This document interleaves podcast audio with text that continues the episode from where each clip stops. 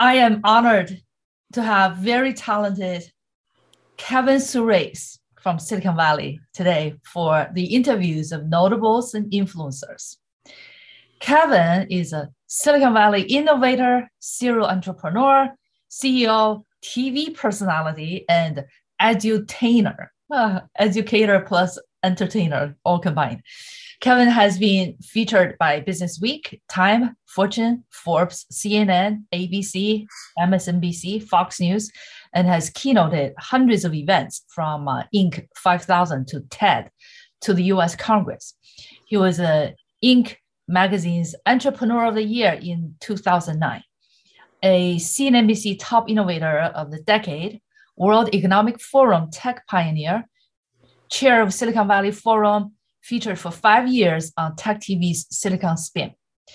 While he has a technical background with 93 worldwide patents, and I'm going to ask you whether those are all under your name or co-owned. uh, Mr. Surace has pioneered work in the first cellular data smartphone, the first plastic multi-chip semiconductor packages, the first human-like AI virtual assistant, soundproof drywall, high R value windows, AI driven building management technology, AI driven quality assurance automation, and the window retrofits of the Empire State Building and New York Stock Exchange for saving energy.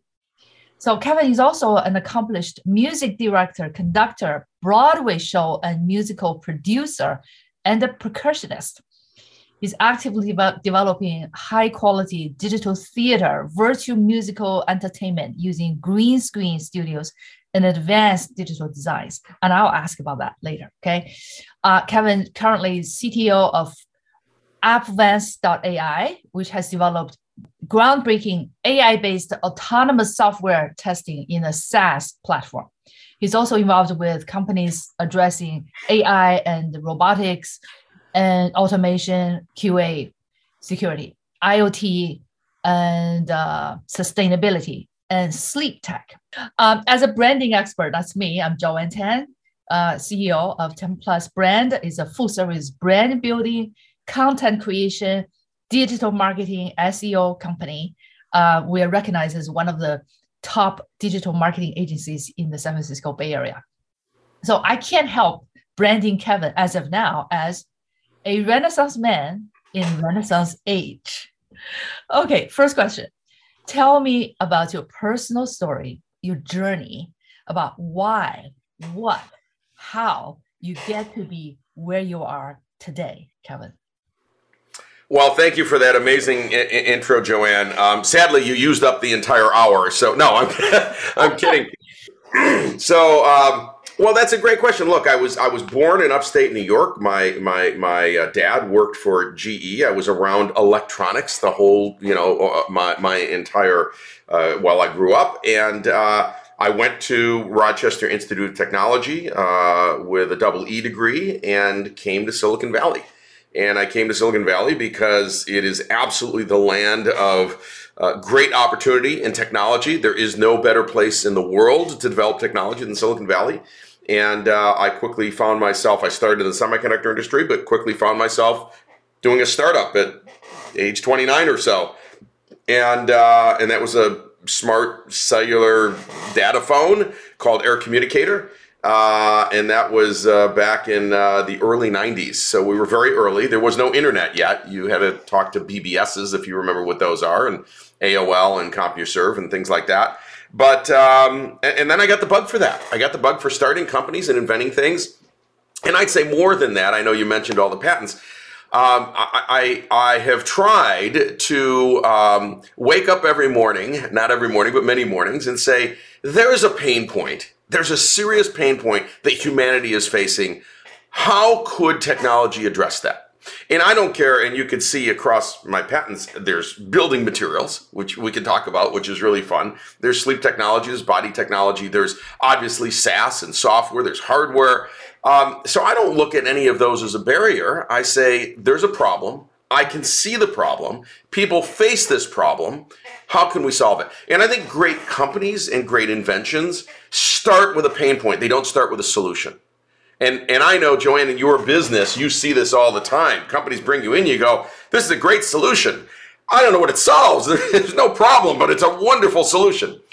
And that's uh, you know that's the bane of a lot of startups, right? They have a great solution looking for a problem.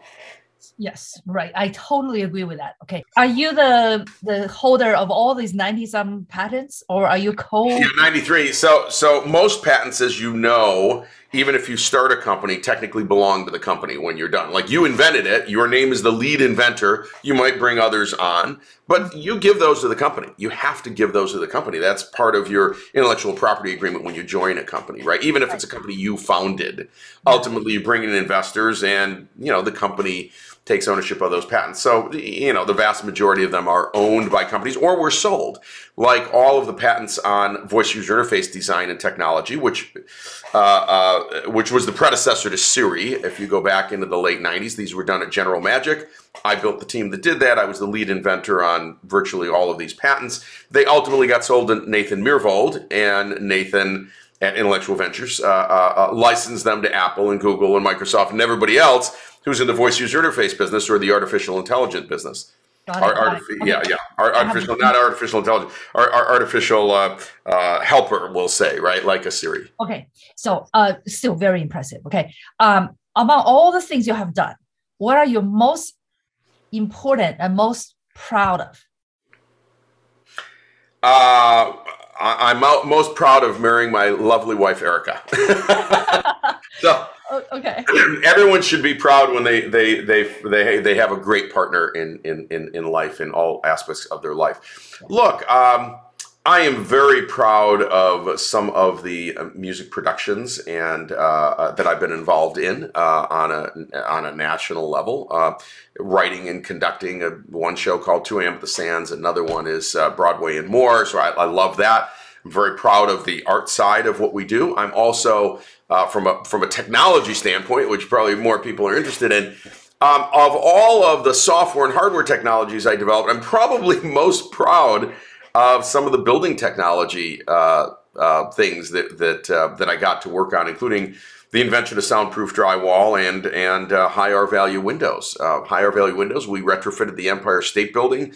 Did it in just uh, about uh, five months. Reused all the glass in in the in the building. Took it out, cleaned it all on the fifth floor. Built a built a factory. Put it all back up and increased the resistance to heat flow or increased the insulation from R2 to R8. So a 400% increase. Uh, those windows paid back in under three years, and they're still on the Empire State Building today. So that's a. I mean, you have to be proud. It's the Empire State Building. I think. Um, I think obviously you can be proud of all the the work for you know that predated Siri because nobody had done that kind of work before. Our system was called Portico. The the female's name was Mary. Was actually her name in real life, by the way. She's absolutely fantastic person to work with. Um, so it was her voice that, that you would hear. We had millions of people on that system, so I'm proud of that. And then lastly, I'd say I'll pick one more is a soundproof drywall because that was really a pain point. Um, it started with recording studios, but it turned out multifamily homes and hotels and all of that. When you can hear the people in the room next to you is not only a problem, people sue if they bought that condo and they can hear the people next to them. So we invented a drywall that um, was virtually soundproof. Uh, and uh, people said it couldn't be done, um, but it can be done. Uh, and uh, uh, and uh, it's become, you know, just a billion dollar seller now over many, many years. And so over the last 20 years or so. And so I'm every hotel that you go into that's new uses soundproof drywall. Every condo, anything that's been built in the last 10, 15 years uses soundproof drywall. Wonderful. Okay. So failure is the mother of success what are the most profound quote unquote failures that you have learned from? That, that's great. Like to, yeah, you would like to share with great, the world. Great, uh, well, look, um, as much as I'm proud of soundproof drywall and windows and all that, that was all done at a company called Serious Materials. But Serious Materials was writing its S1, had its bankers, and was ready to go public in uh, you know 2010, 2011 in that era. And then that materials and clean tech space um, sort of blew up on Wall Street, and all the banks got rid of all their clean tech people, all their sustainable people at that moment in time, right? This is 10 years ago. And so we had this amazing public offering that was going to be a billion dollar plus, you know, market cap on day one. And all of a sudden we had no outlet for a public offering. We would have to eventually raise some money or whatever. And we ended up selling the company to actually five different companies. We split the company up and sold it. But, uh, and, and, and while it got sold for decent money, it was nowhere near what it could have gone public for. And today, had that been a public company with the revenue that all those divisions that got split up are doing, it'd probably be worth $10 billion. So we came this close, and it shows you, certainly in Silicon Valley, but in others, everything has to go right for a sale to happen, for an acquisition to happen, for a public offering to happen. Uh, you know, we didn't have SPACs then. That it was SPACs, you could get away with not everything's right, you still take it out. But with um, with a real IPO, you know, the market had to be primed and the market had to be ready and there had to be no negative situations in the rest of the market and bankers had to be in place and you know, just there's sort of everything. And IPO windows open and then they just shut. And when they shut for an industry, they could shut for years. And when it shuts for years and you were ready to go public, it just destroys all your plans, right? And, uh, and, we were nearing profitability, very successful company, had 500 employees, six plants so, um, you know, very proud we got to that point. But had we gotten to that point just one month sooner, we would have been successful. But we failed in in you know in that outcome for our investors, and we failed for our investors. We failed for our employees. I was the CEO. It falls on my back. I missed that timing, and we should have we should have been there just a little sooner. So. Um, um, while, while the products continue to be a you know a multi-billion dollar success, we didn't have the success we we could have had. Okay well, thank you for that candidness, you know, and sharing the lessons because actually those learning lessons, you know, are going to be helping a lot of entrepreneurs. So you invest in startups. Any unicorns? And what made you spot them as the unicorn before they become successful? Yeah, um, well, the the the biggest uh, unicorn, uh, most recent unicorn that I invested in, I invested in about ten years ago. Um, at 40 cents a share in their seed round was the very first set of investors for small seed round and then it went public and it's hanging around 230 or 240 dollars today up from 40 cents that was coinbase and uh, so coinbase was an excellent investment and we got uh, very very lucky so why did i invest in coinbase well here's the answer i could not tell 10 years ago whether Bitcoin or any other coin or any other cryptocurrency would necessarily be successful or how to pick the ones that would be successful. But I did know there had to be an exchange to exchange them. You had to get dollars out of them at some point. And so um, it was a little bit like uh, uh, investing in the California gold rush. Don't invest in the gold miners, invest in the picks and shovel companies because they're selling to everyone. Coinbase had to sell to everybody. Everybody had to use Coinbase. For the longest time, it was the only place you could trade. And so that was sort of obvious that you could put money to work there, and if there was any play at all, it would pay off, right? If it, and it turns out there was a play, and it did pay off. Now there were many, many cryptocurrencies that have gone absolutely nowhere, maybe the majority of them, and there are a few, as you know, Joanne, because I know you love this field. There's a few that have gone through the roof, and may go up another 10x, 20x, 50x because it's a supply and demand situation. We know how that works. Yes. So. Uh, uh, it's a fascinating field. So, so to me, it was literally stepping back and saying there is a pain point. There are people, you know, mining Bitcoin at the time with no way to turn it into anything.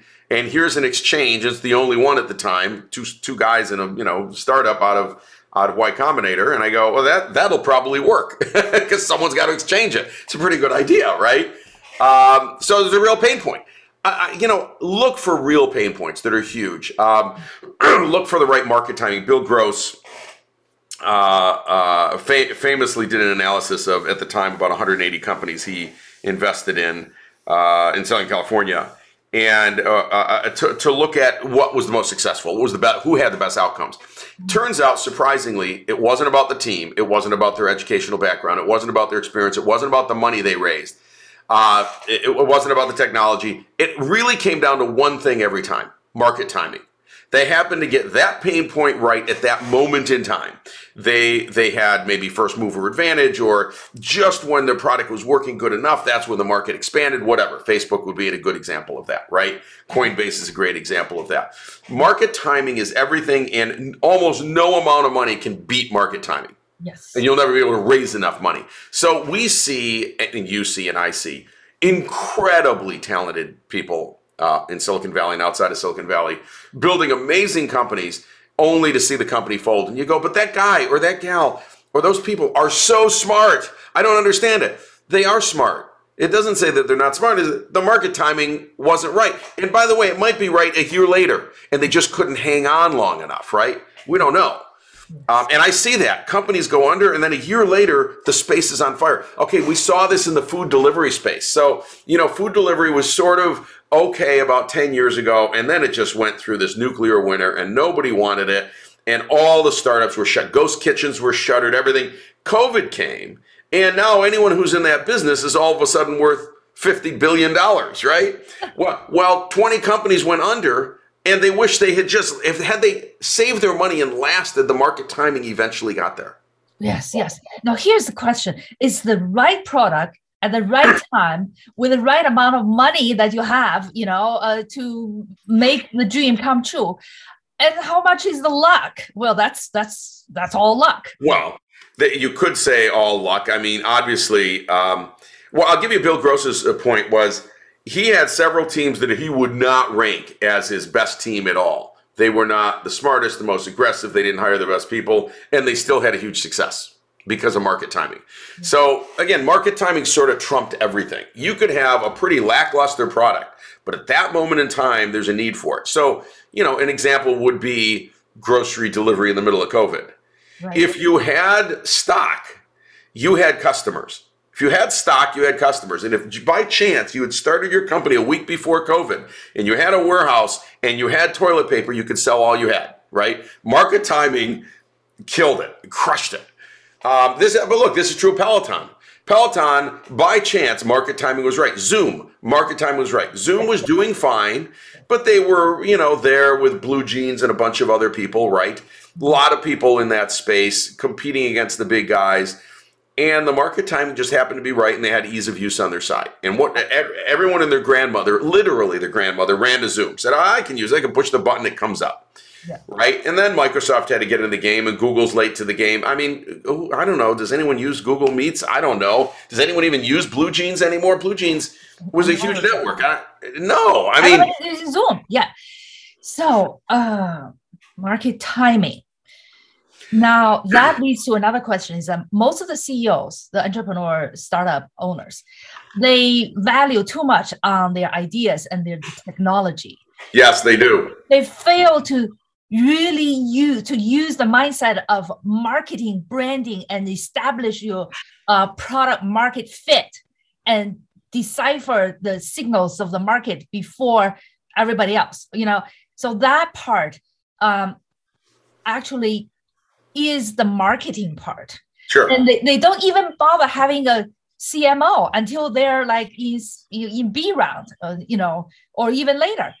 So that's a problem. They, they, are well, not they're not visionary enough. It is, but here here's here's the reason I think that's always been, by the way. And smart companies know that they need uh, uh, branding and differentiation and messaging, and those all have to be tested.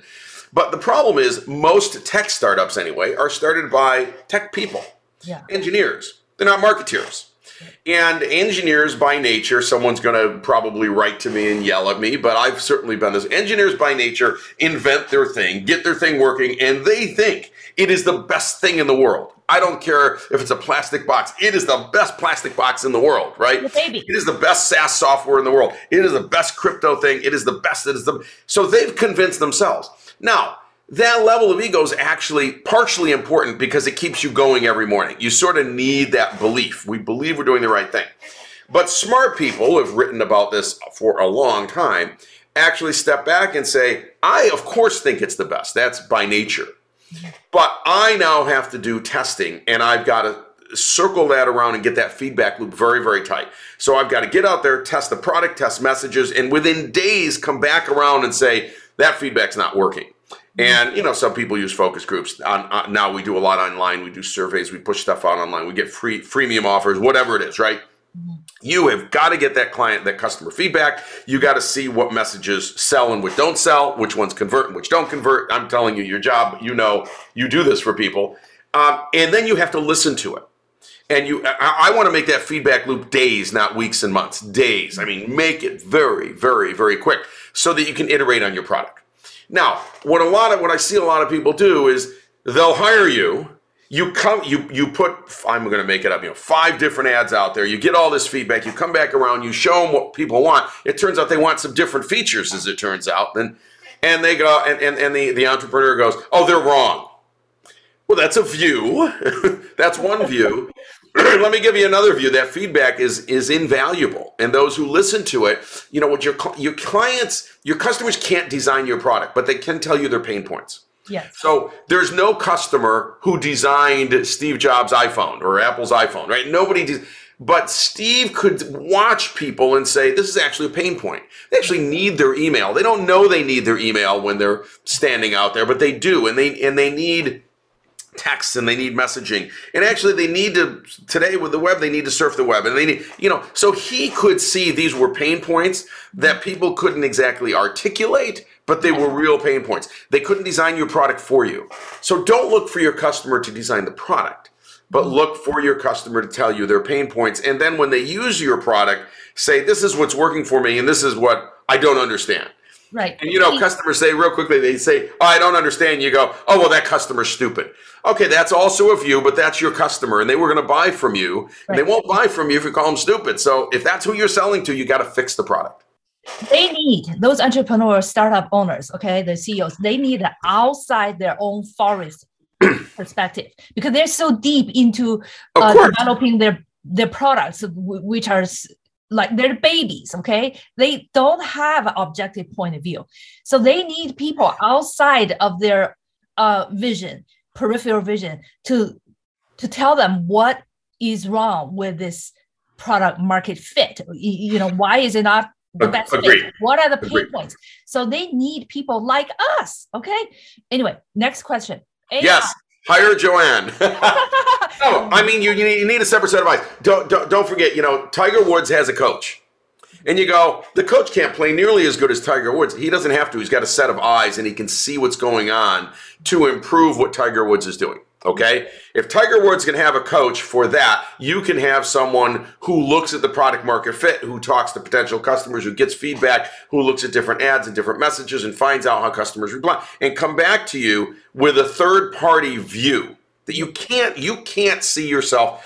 And frankly, you don't even want to see because you believe so much in what you're doing, but you need to see because that's how you'll be successful. That's right. Even the best surgeon cannot operate on himself. Okay. Yeah. He well, he can once, yeah, but it ends badly. Yeah, yeah. We all have our blind spots. We need others to help us. You know. So number five question: AI. What do you think about the prospect that AI may become the master of humanity? Yeah, not in our lifetime. Um, I, I, think, uh, you know, I always split AI into what Hollywood does and what really happens.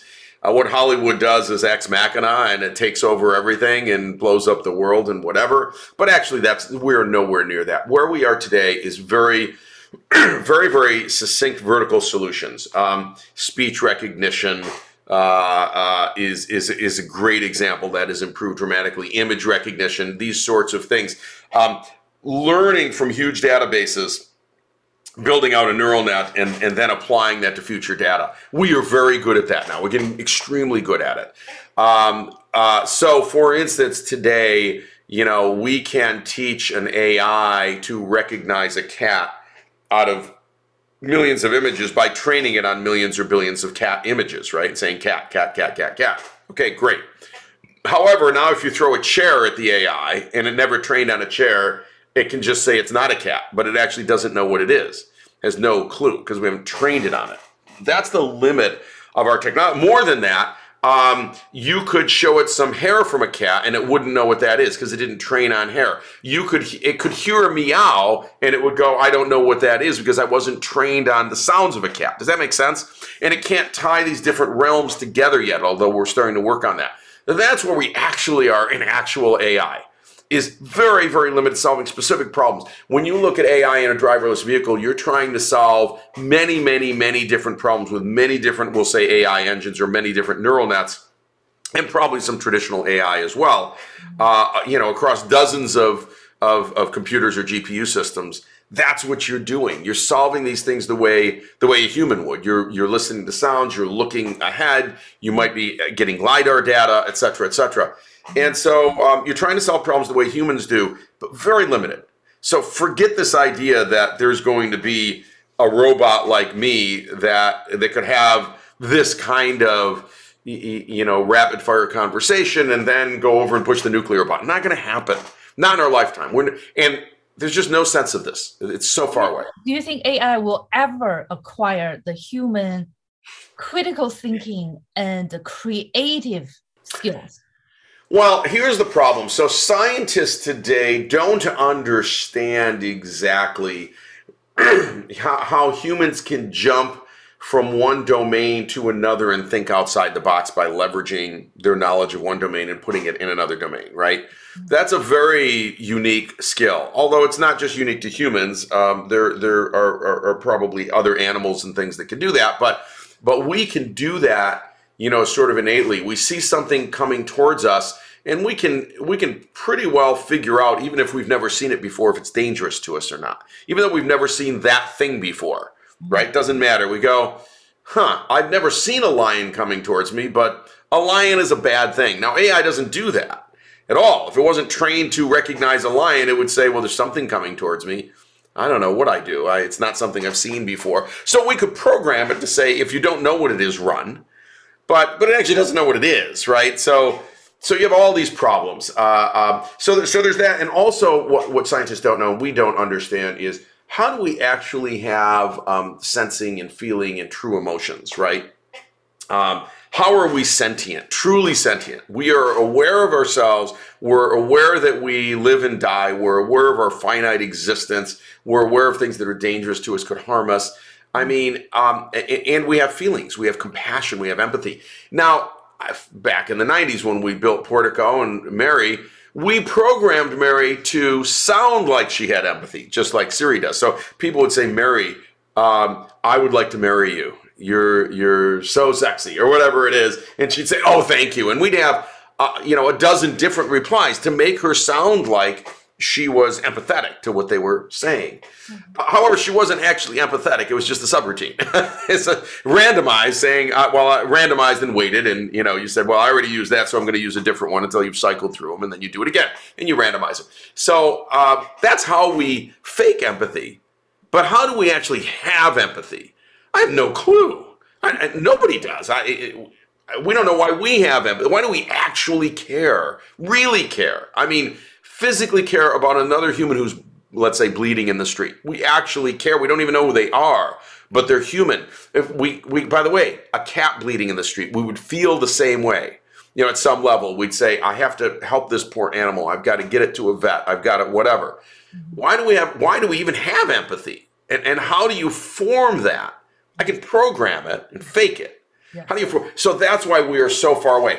I think to think outside the box, you probably have to have empathy. You have to have feelings. You have to. You have to have been raised uh, in an environment where you were taking in literally terabytes of information every few seconds, the equivalent of terabytes of information. Right? It's fascinating. You know, I think it's a sa- it will be a saddest day for humanity that uh, AI will become the master of our life and humanity lose what they are created to be. And so ai should be always a tool serving humanity not the other way around. Oh well let's flip it a little other way around. I agree with you but let's flip it the other way around just for a counterpoint. It could be that humans are the scourge of the earth. We are destroying a planet. We don't actually care about this beautiful planet that that uh, the heavens or whoever has given to us. You cannot expect AI to save the planet. It has. Oh, maybe we can. Maybe AI comes along, realizes that we're actually a virus, a bacteria, a fungus on this planet, eradicates us, and then fixes the planet and and designs its own uh, CO2 uh, absorbing mechanisms to that's reestablish the planet's balance. That, that if that's the case, that's my point. That's the end of humanity. And maybe it should be. That's my point. we can write a sci-fi about this. Okay. Maybe it should be. Maybe maybe we are actually a fungus that must be eliminated. Oh, that leads to my next quest- next question. Okay, this pandemic is only the beginning. There will be more. What do you think the world should do to be more prepared? What are your predictions about the future yeah. after this pandemic?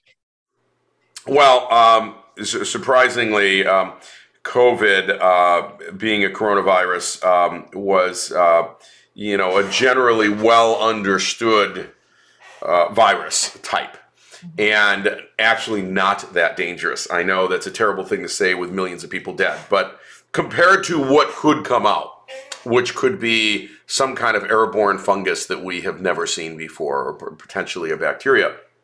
Um, or some virus that is way outside of the, the, the realm of this thing uh, um, you know, the overall um, uh, uh, fatality rate of this thing, well, being in this, call it 1% to 3% range, um, you know, it wasn't 90 or 100%. It wasn't Ebola. Now, you know, fortunately, Ebola doesn't seem to travel through the air, but how about an Ebola that traveled through the air and could travel hundreds of miles and infect everyone on Earth in a month and everyone dies? 100% fatality rate. That would be bad. That would be severely bad. So we were, this was a warning. I mean, I hate to say it. This was a warning sign.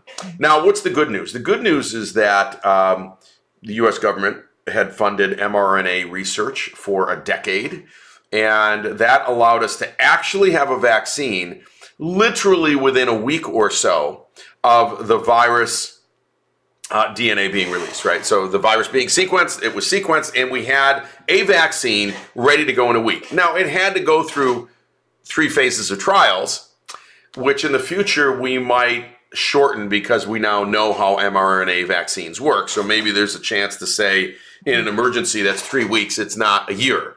But they actually had a working vaccine in a week we could have made billions of those and gotten them out. No, almost nobody would have died, right?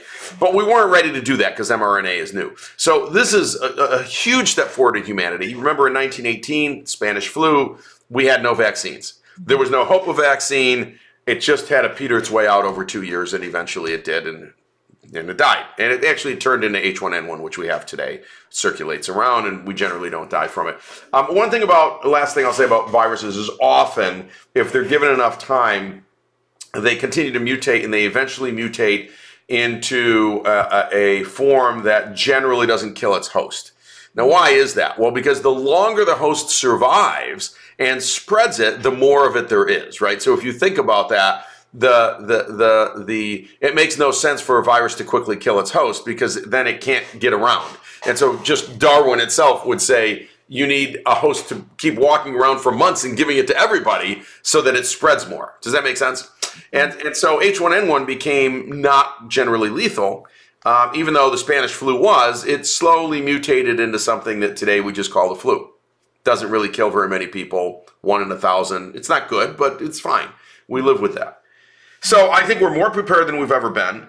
Um, I think that we've got to have agencies, which which are hard. You know, it's hard to do. Agencies that are willing to say in an emergency, uh, we are going to come up with a protocol that approves an mRNA-based vaccine. Now that we have experience with it, in uh, you know, I'm going to give you a number in four weeks, and you create a protocol that does that, and uh, you know whatever the deal is, maybe it's six weeks, but we can't wait a year. We're going to have to really condense that um, because an awful lot of people died. The second thing is, and I'll just mention this because this is sort of a techie program.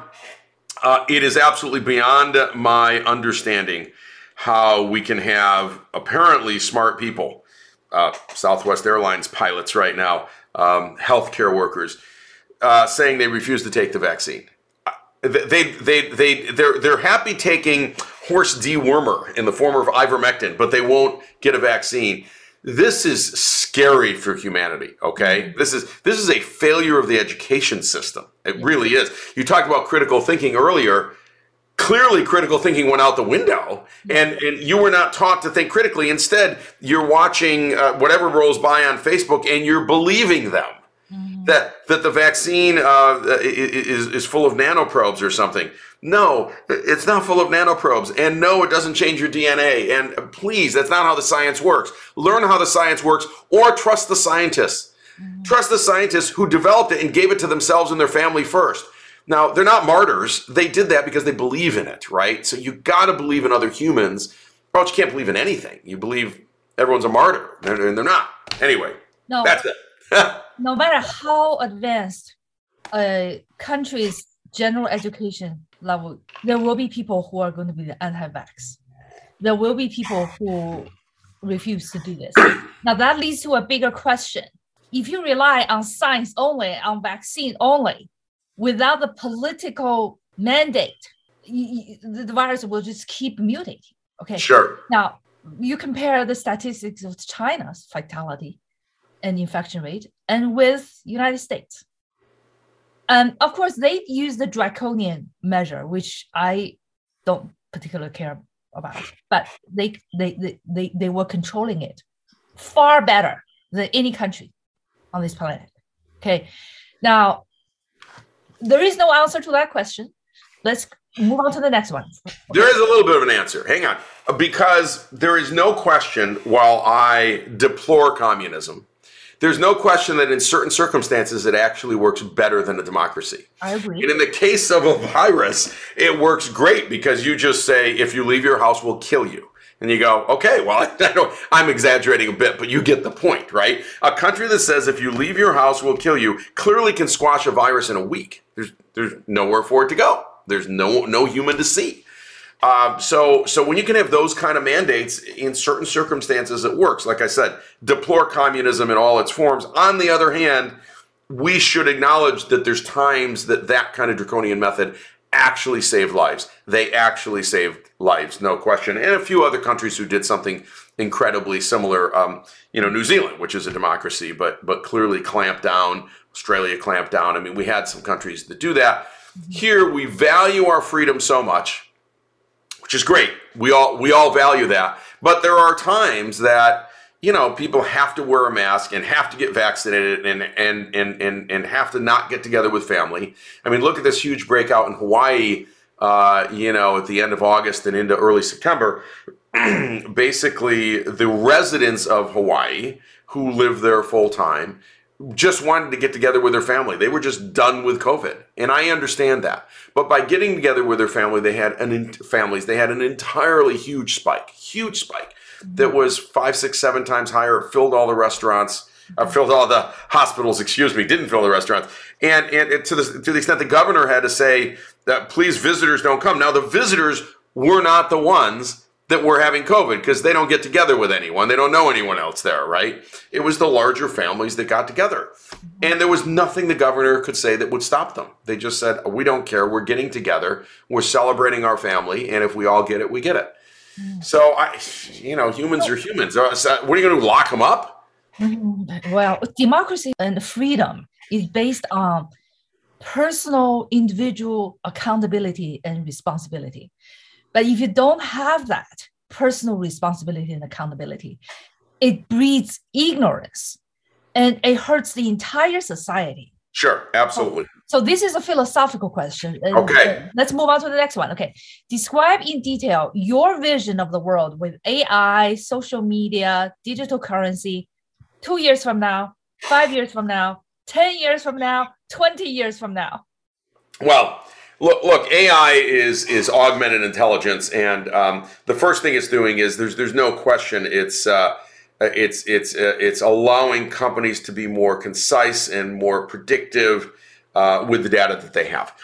it is then slowly with RPA. Um, uh, which is a, a, a, a robotic process automation, which is technology that sort of replaces things like customer service and other things uh, that are repetitive, it is going after those lower end jobs first. So AI can replace some, you know, first level customer support, and it is. It can replace uh, things like, uh, um, you know, insurance uh, uh, uh, people who have to. You know, look at the information when you've gotten in a car crash, things like that, right? These claims processors, things that are highly repetitive it's actually quite good at. So, over the next five to 10 years, those are the jobs that are at risk. On the other hand, um, society will get more productive. And most of those jobs in the US those kinds of jobs were sent overseas anyway. And by the way, it's true with manufacturing. So we're going to see those jobs coming back, but being taken over by software or hardware robotics, if that makes sense, right? Mm-hmm. So, because look, why do we make things in China? Well, companies for the last 20 years went to China because you could get labor cheaply, period, full stop. There's not, nothing wrong with that. And China got very good at making things for us as automation and robotics and AI and AI image detection, all of those things get better and better and cheaper and cheaper, well, then you can make it right here because I don't need any labor. Why would I pay any labor? Why would I pay even $2 an hour in China when I can pay $0 here? Just a machine, it'll run 24 7. So we're seeing this onshoring of lots of things. Um, customer support, I sent it to India 15 years ago. Um, I sent it there because of cost, not for any other reason. Now I can have a technology do it. And the AI is getting very good at doing it. So I'll just bring it back here. It starts with chatbots, and then it starts with true interaction, and then eventually it starts with literally it looks like a human, and and we're very close to that. So so those jobs are are are are are, um, are going to be taken, but mostly being taken from offshore. So that's not good for them, but probably it's probably fine for us. Second thing is, don't realize we are um, we have 10 plus million jobs open in this country in the United States. And no one to fill them even though there's 8 million people out of work, they don't seem to want to fill those jobs. Uh, most industries are facing a huge labor shortage over the next 10 to 20 years, uh, simply because of the macroeconomic conditions of people with lower birth rates finally getting through high school. And so high school graduations are continuing to go down. College graduations are continuing to go down just because there's less people going in, not because they're not graduating. They're just less people in the system.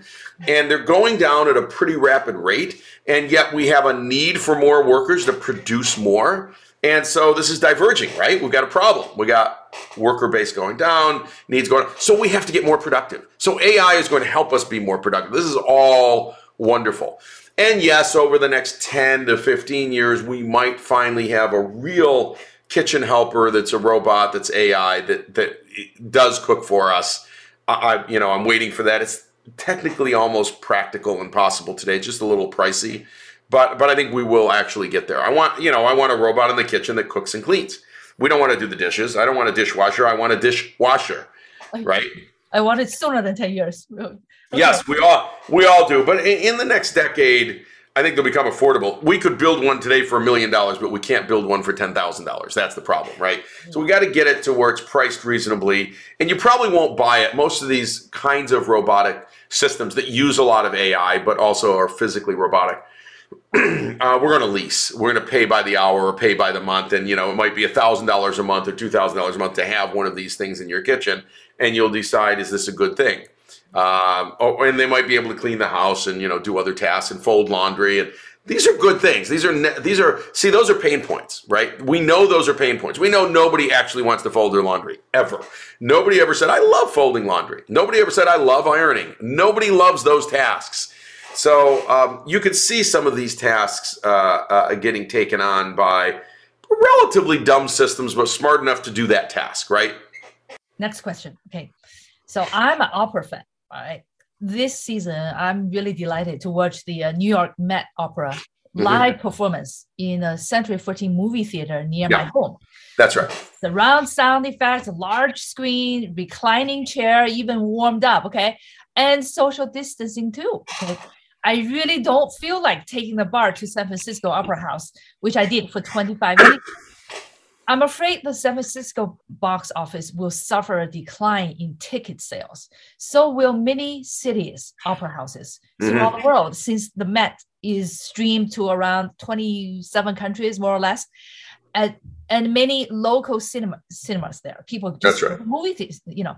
So, question number one: do you agree that technology in this case is helping with monopolies, the Met, at the loss of local cities' opera houses or musicals performances? Yeah, well, obviously, I'm in, I'm involved in a lot of this streaming stuff, including uh, working on a, a project uh, with uh, uh, with Stephen Schwartz actually to stream something very large to theaters uh, later next year.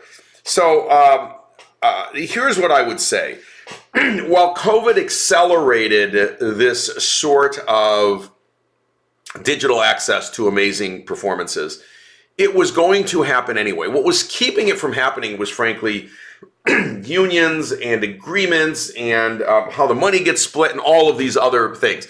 It was not a technology problem, right? We could we've been streaming to theaters for five or six or seven years.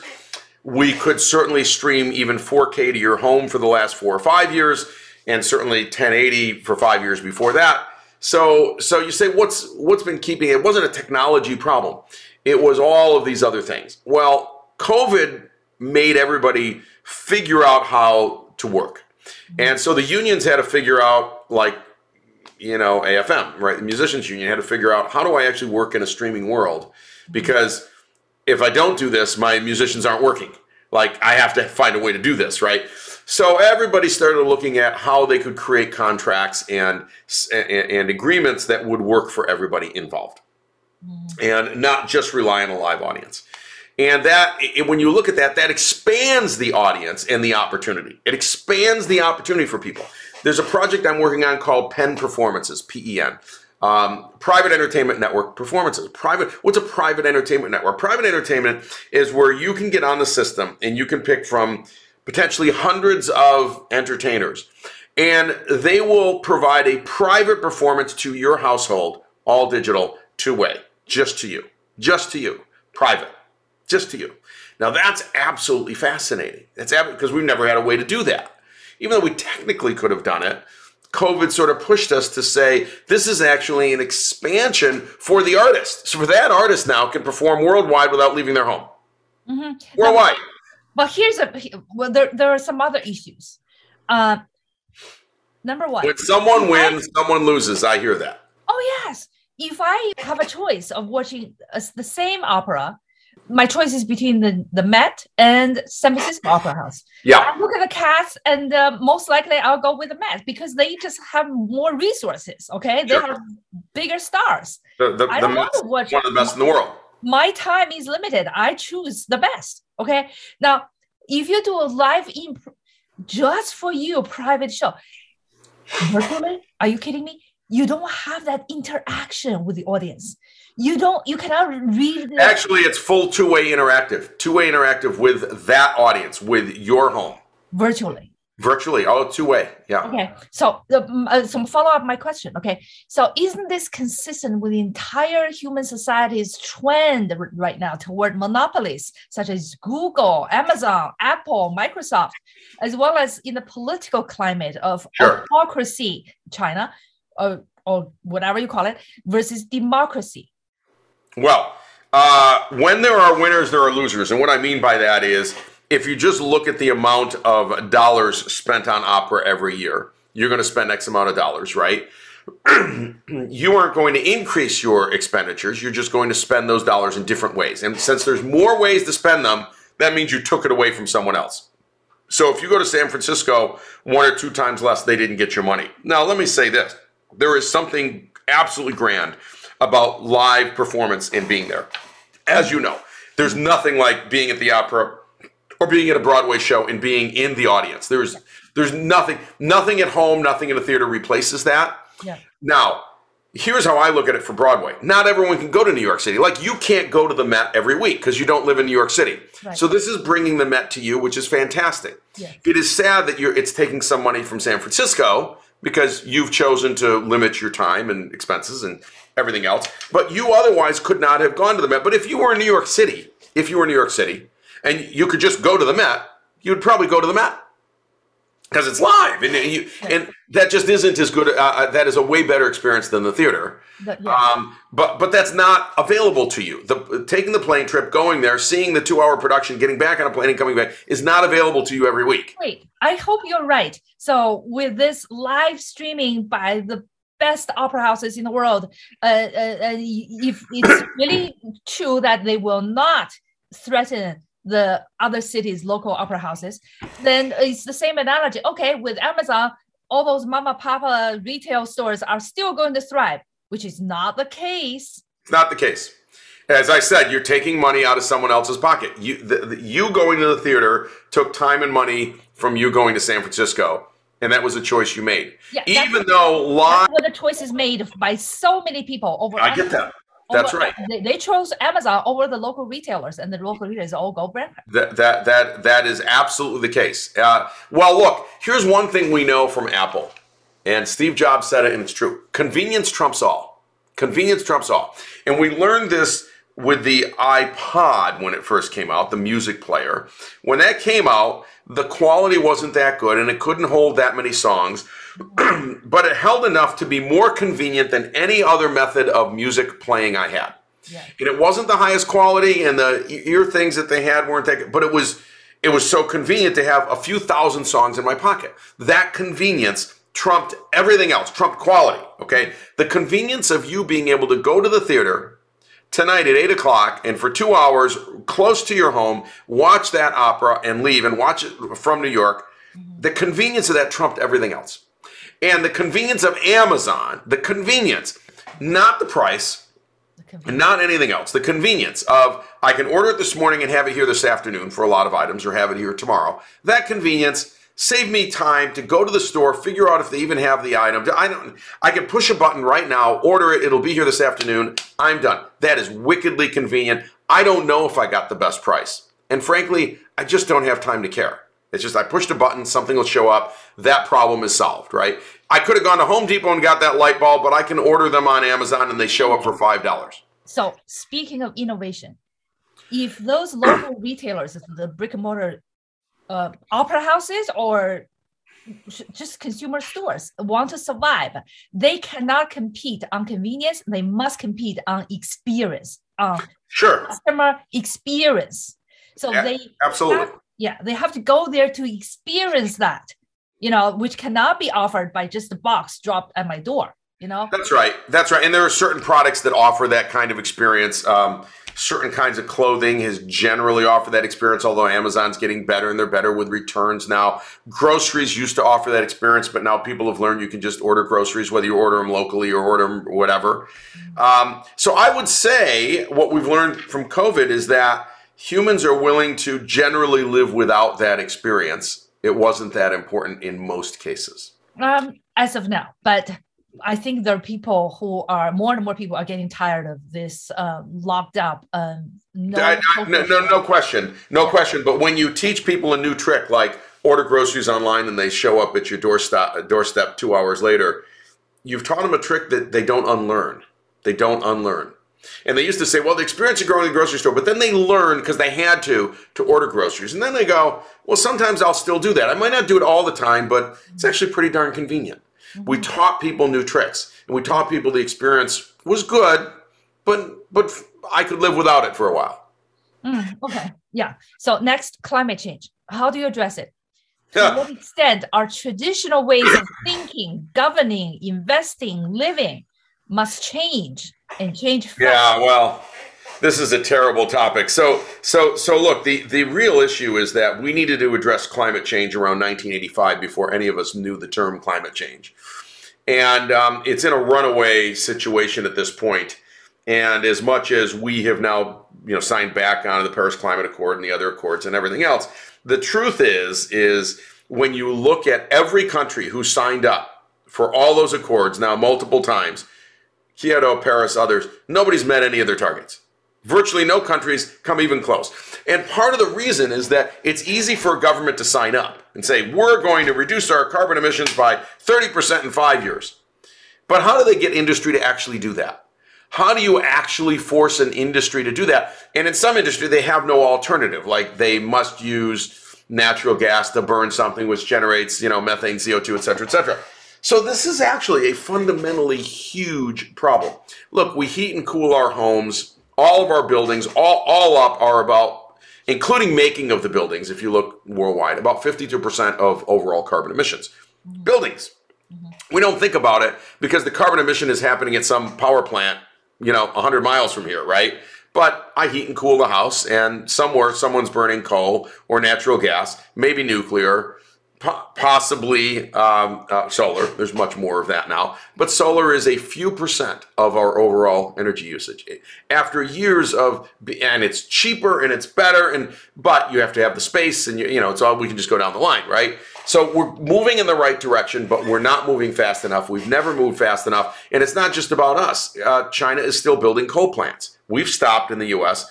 And, and, you know, they practically have to. They don't have natural gas resources. Um, in some of those areas, they just don't have the solar resources. They're building coal plants, still building coal plants. Mm-hmm. Coal plants, turn them all off. Well, you can't. And a coal plant lasts 50 or more years. So I, I don't see a way out of this when no country has met any of their goals. Now that's the negative in me, and the positive would say, but look at wind and solar and how cheap they've become, and solar, and in many power. cases, you know, solar. We really need to think about using nuclear power. Oh, absolutely! I'm a big supporter of nuclear. Absolutely, the fact that we're turning off our, you know, nuclear power plant in California is ridiculous. Um, this is one place where it's very interesting. You know, you see the environmental the environmentalists who said, get rid of nuclear power, it's dangerous. It's not, but fine. Mm-hmm. Um, and it turns out that by shutting down and not building nuclear power plants over the last 30 years, we, we permanently harmed the earth, permanently harmed the earth by thinking that that was more dangerous than building coal plants and generating CO2, which is what we did. Yes. We built coal and natural gas because we couldn't build nuclear. So for now, 30 or 40 that, years now. That, loop, that loops back to my prior question, lingering question, is about this political process has permanently, I'm quoting you, harmed our Mother Earth. This mm-hmm. political process has delayed even the BART for 20 plus years. Right when right. everybody else is building bullet train. Uh, I interviewed a, a, a, commercial real estate developer last time, okay? And he said the housing shortage in California is 120% responsible on the government part. The government created the housing shortage because of the, the process. So now I'm looking at this democracy that I came to this country because back in 1980s, I believed in this, the, the beacon on the hill, the, the, the American democracy. And now I'm looking back, it's like COVID failed. Well, environment well, uh, you know, the, the race against the climate change, I, I don't think we're, as you said, we're too slow. No, actually, no country is doing well in the race against climate change. That's the problem. Okay, next question. The, that leads to the, the sorry state of US politics. Okay, do you think the two party system is collapsing into its own dead end? There are other democratic uh, political structures, the parliamentary systems, and I uh, um, wrote something about the ranked choice voting based on the Harvard right. professors, you know, model. Right, which right. is used already by New York's mayoral election right. and another state's governor governor's right. election. So, what do you think? Yeah, ranked choice could work. Look, I think that um, well, people have to understand the two-party system, which has been around for some time, is is a very interesting system because it creates a, a situation uh, or early on in the election cycle uh, during the during the primaries that that in the end pushes the furthest left and furthest right candidate to be on top. Yeah. And and that dog doesn't that's that that is a problem. Yes. that's a real problem because actually most Americans are generally centrists. Yes. Yeah.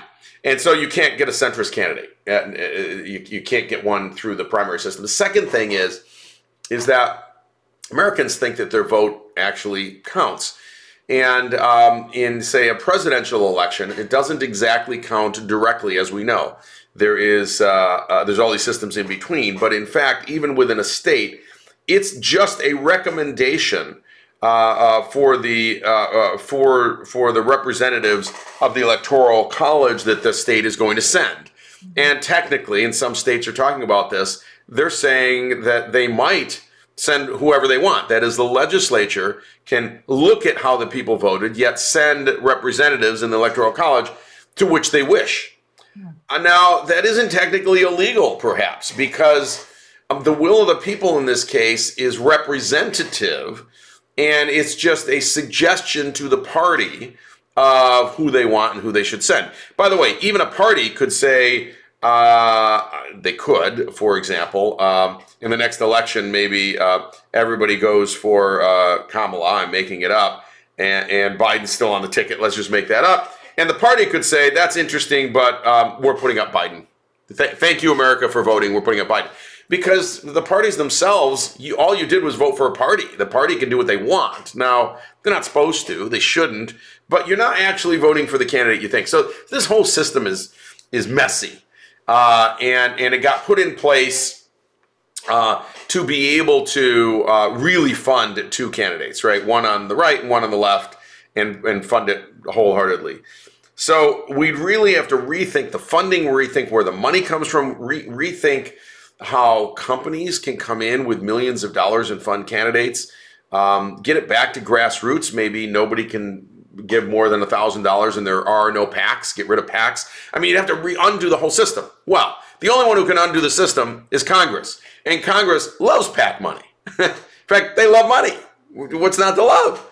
So the whole system is uh, is built in a way that, in this case, the normal check and balance doesn't work, right? Because the judici- the judicial side can't undo the fact that Congress likes these PACs and likes uh, money, and, um, and and you know they a congressperson has to go out and every two years, you know, they're running again, right? They're running again. Mm-hmm. And this is a problem. So they're always running. And to run, they always have to raise money. So, you know, you get the emails, please give a dollar, please give $5. And I'm going, you just got elected, but they've got to start the cycle again.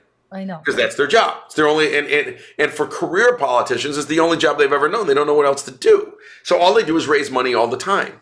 And uh, I don't know how that as gets. As long as politics and public positions are dependent on money, this democracy is is is needs well, improvement. We, we, to say the least, you know, is all we, all societies eventually blow up and have on earth, you know, Greek, Romans, uh, uh, just you know, go, go I, through it. I I certainly hope that we the people will contribute to the to the survival and the sustainable future of our democracy. Well, who's we the people? Uh, you know, some portion of we the people tried to bring down the entire government on January 6th. That's not you the people or me the people, but it is we the people, some of the people. By the way, some of those people continue to think in the back of their mind or even in the front of their mind that the election was stolen. There's zero data on that. Sorry, it's been tested in every state. But but there are conspiracy theories and there are conspiracy theorists and they're not going to let go of their conspiracy. They're the same people that won't take a vaccine. So I see all these problems, the warning signs. the those people, um, I would say the education, uh, our education system failed, failed because they, they they they do not know how to critical think. Okay, uh, and and education system failed um, to make them think this is a conspiracy and the anti-vax and all this uh, QAnon. That's right. So, That's right. What, what do you think of the future of America? I think that the educational system has absolutely failed uh, uh, uh, some of the people in this country. you know, and look, I think um, I think another thing. I mean, I think uh, to be controversial, right? But you look at you know the shaman who broke into Pelosi's office and all of that and wore the headdress and. All, you know, when you listen to him talk, you're not hearing the highest IQ person, right? I mean, uh, that and and and so you know, other terrible things might have happened in his life. We don't know who the parents were. We don't know the education that he went through. If he even graduated from high school, you know, everything went wrong with people like that. And of course, they think everything went wrong with us. That we came through a collegiate system, a university system that warped our minds and made us all lefties or something like that, right? So, so they think war is crazy as we think they are crazy. And because of the rapid feedback loop of Facebook and, and social media today, we're no longer in a place where we can have a conversation. Like you and I really don't want to have a conversation with Mr. Shaman. Mm-hmm. He he's a nutcase, right? Yeah. On the other hand, he doesn't actually want to converse with us. But if we don't sit down and have a conversation between humans that say, look, let's start with this. We're both Americans. Mm-hmm. Okay, great. And we're all Americans. And and we want a wonderful country. Okay, great. So we got to find some places where we share some common ground. Well, what let's start to talk about what a wonderful country is it's opportunity for you to have a job. You know, some of these people hadn't worked in years. That's another problem, right? They hadn't worked, they lost hope. Look at the people in the Middle East that get attracted to these radical groups. they're people who have no other hope. They have no hope of a job, no hope of an education, and the only hope they have is to go take up arms and get a gun with this crazy group and commit suicide somewhere and, and go to whatever place they're going to in the afterlife, right? Um, and a lot of that is true with these uh, QAnon folk. These are people who haven't worked in a long time. They were just looking for someone to follow. They got involved in a group that was online like this, and all of a sudden they made like friends, and and they had they had an enemy, and the common enemy, you know, was the government that was trying to put in place a, a, a, someone that wasn't fairly elected. So in their mind, they were doing what was right, even though it's warped, and they could no longer see or hear the facts. Yes. They lost the ability to do so and lost the ability to critically think that the number of people who would have had to in, you know, six or eight states, who would have had to been in on changing this election stuff, the number of people and nobody read you know, it's impossible. It's just too many people would have had to keep that secret. You know, that's the biggest threat to our democracy okay, and to American future. Now, last it's question. not it's not AI. It's not AI. Not AI. It's, it's, it's the, the, shaman and the QAnons. Yes, the ignorance of massively the ignorance. educated. Yeah, the ignorance. Yes. And, Ignoramus. Oh yes. Now, last question. What does Kevin Surace brand stand for? what do you want the world to remember you after you kick the bucket? Well, well. First of all, I I, I hope I'm here remembering um, instead uh, uh, why I didn't kick the bucket and why the world is uh, is is is doing what it's doing. So let's let's turn that around. It's a little bit like uh, like uh, the doctor saying, "What do you want me to remember me by when you die?" And it's like, well, actually, I want to see you dead first, right? So. Uh, so I would say uh, I would say this though, truly. Look, I think all you can do is try to have integrity in your life. It's all you can do is try to have integrity. Don't steal from people. Don't steal their ideas. Don't treat them badly. If you hear from someone that you haven't heard from, I don't know, since high school, since kindergarten, doesn't matter. Treat them with respect treat them with dignity. If they want something from you, try to give it to them. Give them the time of day. Give them the time that they need. Give them the respect as another human.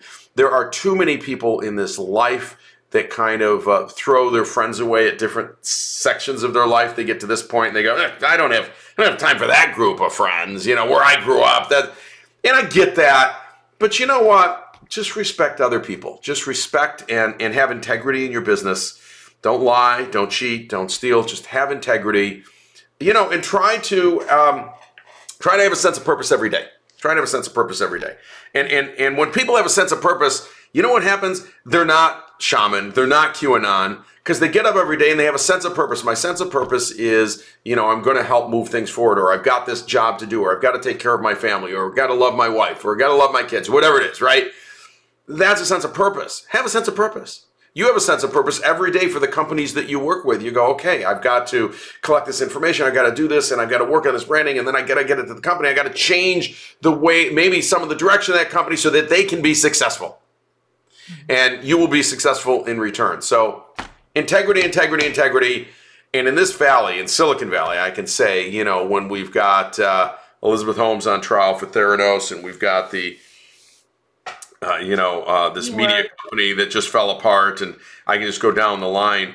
You have a lot of people with getting a lot of money and literally lying about the business that they're doing. And this has gone on. This isn't the first time. I've seen this for 20, 30 years. But uh, don't do that. Just build an honest business. And if you can't, give the money back. I'm sorry, I don't know how to do it. I don't know what I'm doing. Here's your money back. These are people's money. They earned it. They worked hard for it. Their retirement funds, that's what's actually funding these companies. So, high integrity. Please, when you start your company, high integrity. Integrity and purpose. Well, thank you. It's great pleasure talking to you. I can go on and on, but we have we already exceeded our time um, by 10 minutes. We're, we're already at three hours and 42 minutes. So it's. no.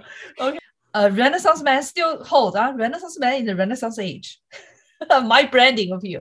Excellent. I'll t- I'll take I'll take that brand because that's a ten plus brand. Thank you so much. I love it. Okay, so you do take care and uh, have a good day. Thanks, Joanne. Thanks so much. Okay. All right. Bye.